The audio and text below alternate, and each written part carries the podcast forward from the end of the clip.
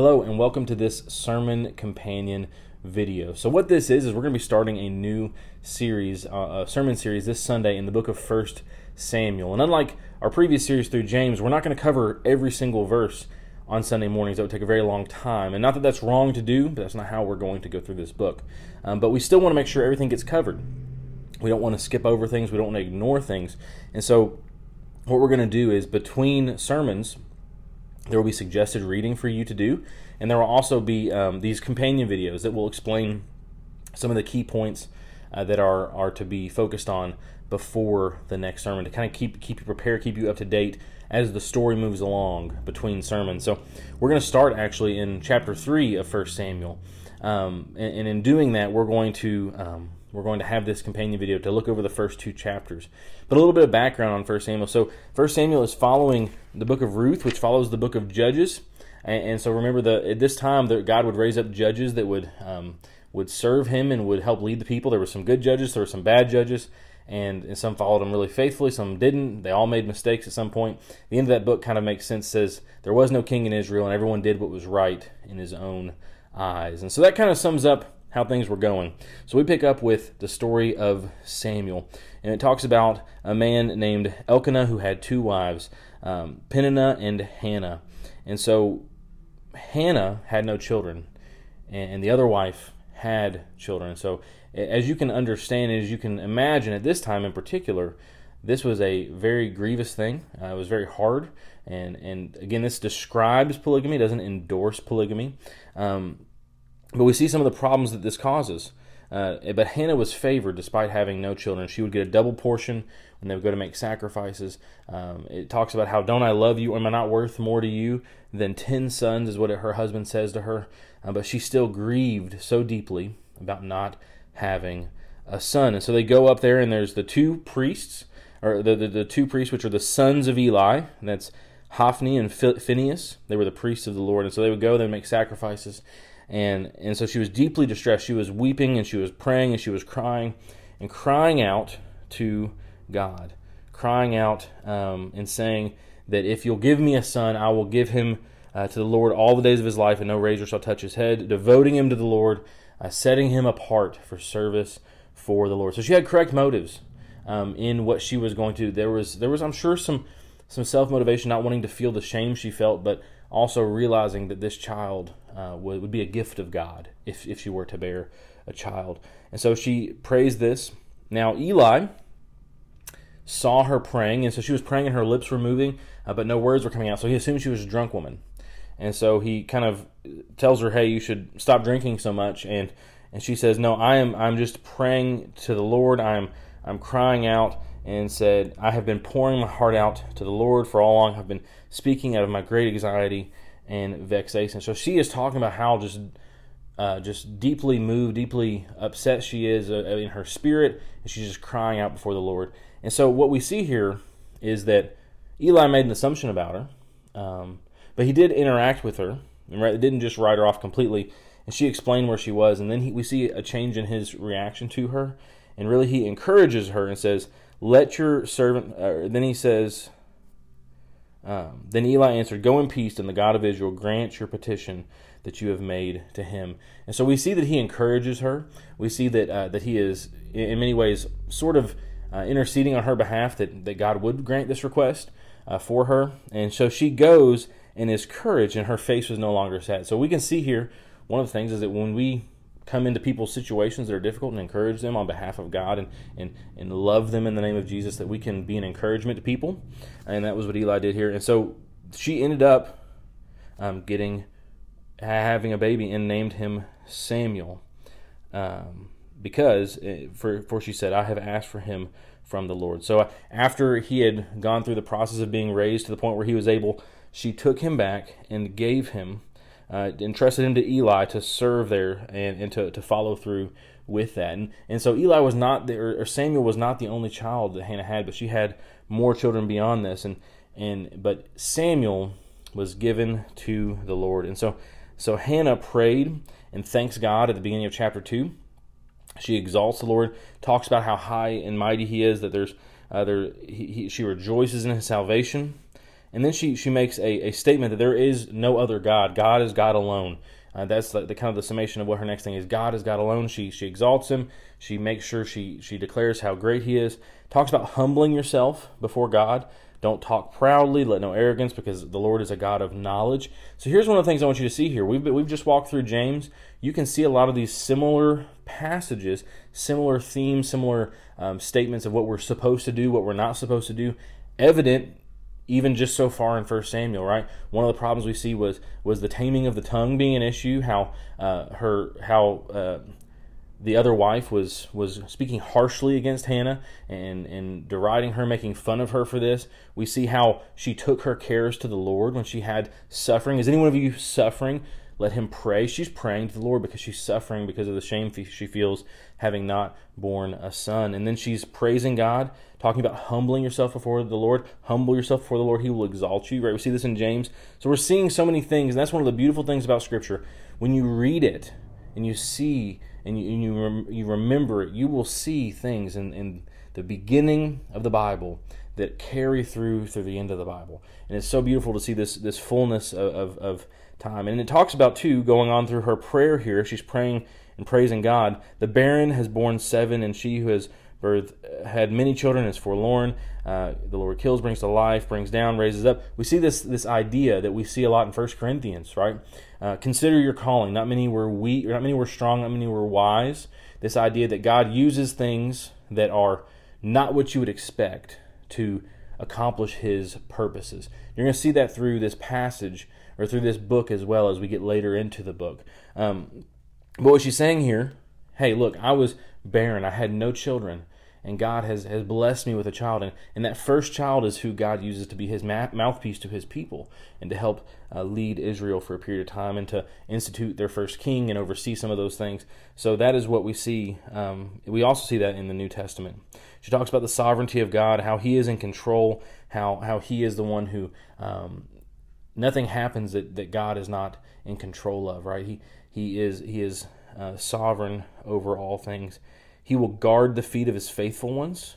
So we see this idea here of how we need to be faithful to the Lord and how when we seek to be faithful to God, he protects us. He enables us to live out what we are seeking to do. And that there are none who can stand against God.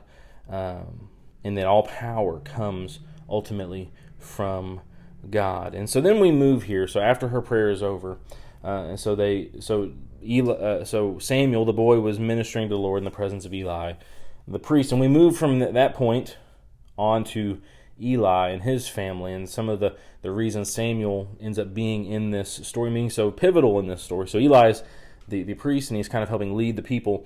But it says, now the sons of Eli were worthless men. Why were they worthless men? They did not know the Lord. That's a pretty important thing. If you're going to be a priest of the Lord, you need to know the Lord. You need to follow the Lord. And so it talks about how there was this custom where the priests would eat of the sacrifice that were brought, but they were taking advantage of the people. Before it was offered, before it was given to the Lord, they would take the best portions for themselves and said, no, you must give it to us now, and if you won't, I'll take it by force. So when the people would be like, well, shouldn't we offer it first? No, give it to us now. If not, we'll take it by force. So they treated the offering of the Lord with contempt. They didn't value following God, being obedient, doing what should have been done, but rather they abused their position and took advantage of their position for their own gain and disregarded God, did not follow through with him, did not seek to honor him in what they did. And so we also see that Samuel was there and ministering to the Lord, and his mother every year would bring him a little robe and take it to him and with her husband as they made the yearly sacrifice. So we see that she continued to love him, to care for him. I'm sure that she never forgot about him. And Eli would bless him and say, may the Lord give you children by this woman for the petition she asked of the Lord. So her faithfulness, her devotion to the Lord, her giving of her son to the Lord was rewarded, realizing the proper place for things, right? So while Eli's sons are viewing things as being for themselves, the office of serving the Lord as being for themselves and for their gain and for their benefit, Hannah gave her first son to the service of the Lord. She gave him over to the Lord, and even though all things belong to the Lord, she gave him to be in service for his entire life. And it says that the Lord Samuel grew in the presence of the Lord. So we think about physically growing. He's growing up in God's presence, and he's spiritually growing as well. And so Eli was old, and his son, he begins to be rebuked. And he kept hearing all that his sons were doing to all of Israel. So they didn't just have contempt for the offering of the Lord, but they were living lives that were extremely sinful. They were going out doing things they should not be doing. And he kind of rebukes his sons. Why are you doing these things? I'm hearing all the evil things you're doing. And it is not a good report that the people of the Lord are spreading abroad. And he's saying that these things are not good. But they would not listen to the voice of their father. And it says, for it was the will of the Lord to put them to death. So what does this mean? How do we deal with this? One thing that we see here is that they acted, right? The sons of Eli acted. They made their decisions. They made their choices on how they were going to live their life. And it was fully within the justice and righteousness of God to judge them for their actions. And that's what happens. They didn't come to repentance, and they were judged ultimately for their actions. But it says again that the Samuel continued to grow in both stature and favor with the Lord, and also with man. So he continued to follow, to grow physically and spiritually, and people saw his obedience, saw his love for God as he continues to go. And it says, and there came a man of God to Eli and said to him, thus says the Lord. So it's interesting that Eli is supposed to be the man of God, and his sons are supposed to be the man of God, but then another man of God comes and shares this indictment against his household, against his children, saying, hey, listen, you were supposed to do this, your children are supposed to do this, but it's not happening. They have been disobedient. They've placed themselves over me. They have scorned their responsibility. So here's what's going to happen. There's going to be punishment. And the things that you have enjoyed and you have done are not going to be the way it's going to be any longer. Your sons are both going to die on the same day. Whoever is left in your household is going to look and want. And so what we see here is judgment for disobedience.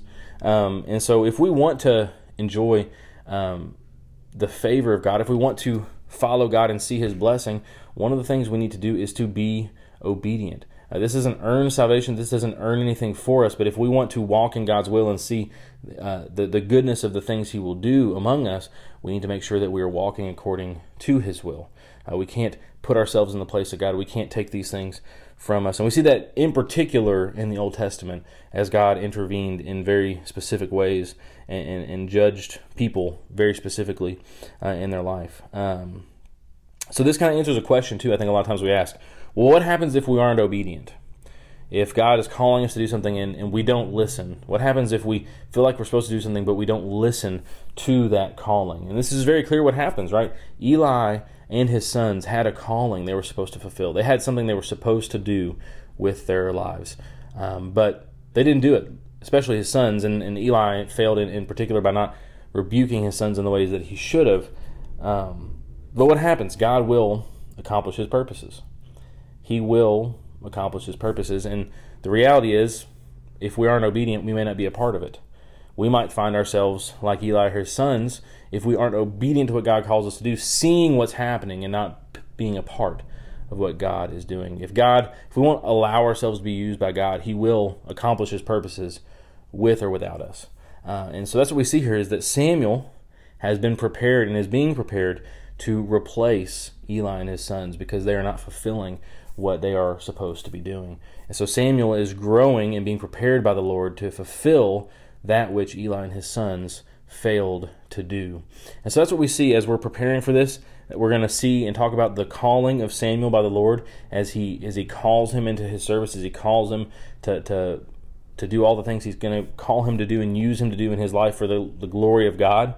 But what I want to challenge you with is as we live our lives, are we living like Samuel, trying to grow in our stature and our love for the Lord among people? Are we seeking to be obedient, to be a part of what God's doing? Are we seeking to live our lives selfishly for ourselves, like Eli's sons? Are we seeking to do things for our own benefit rather than for God and to serve Him? Because here's the reality, is that God will accomplish His purposes. We can't thwart God's plans. We can't mess up God's plans. But what we can do is not be a part of what God's doing.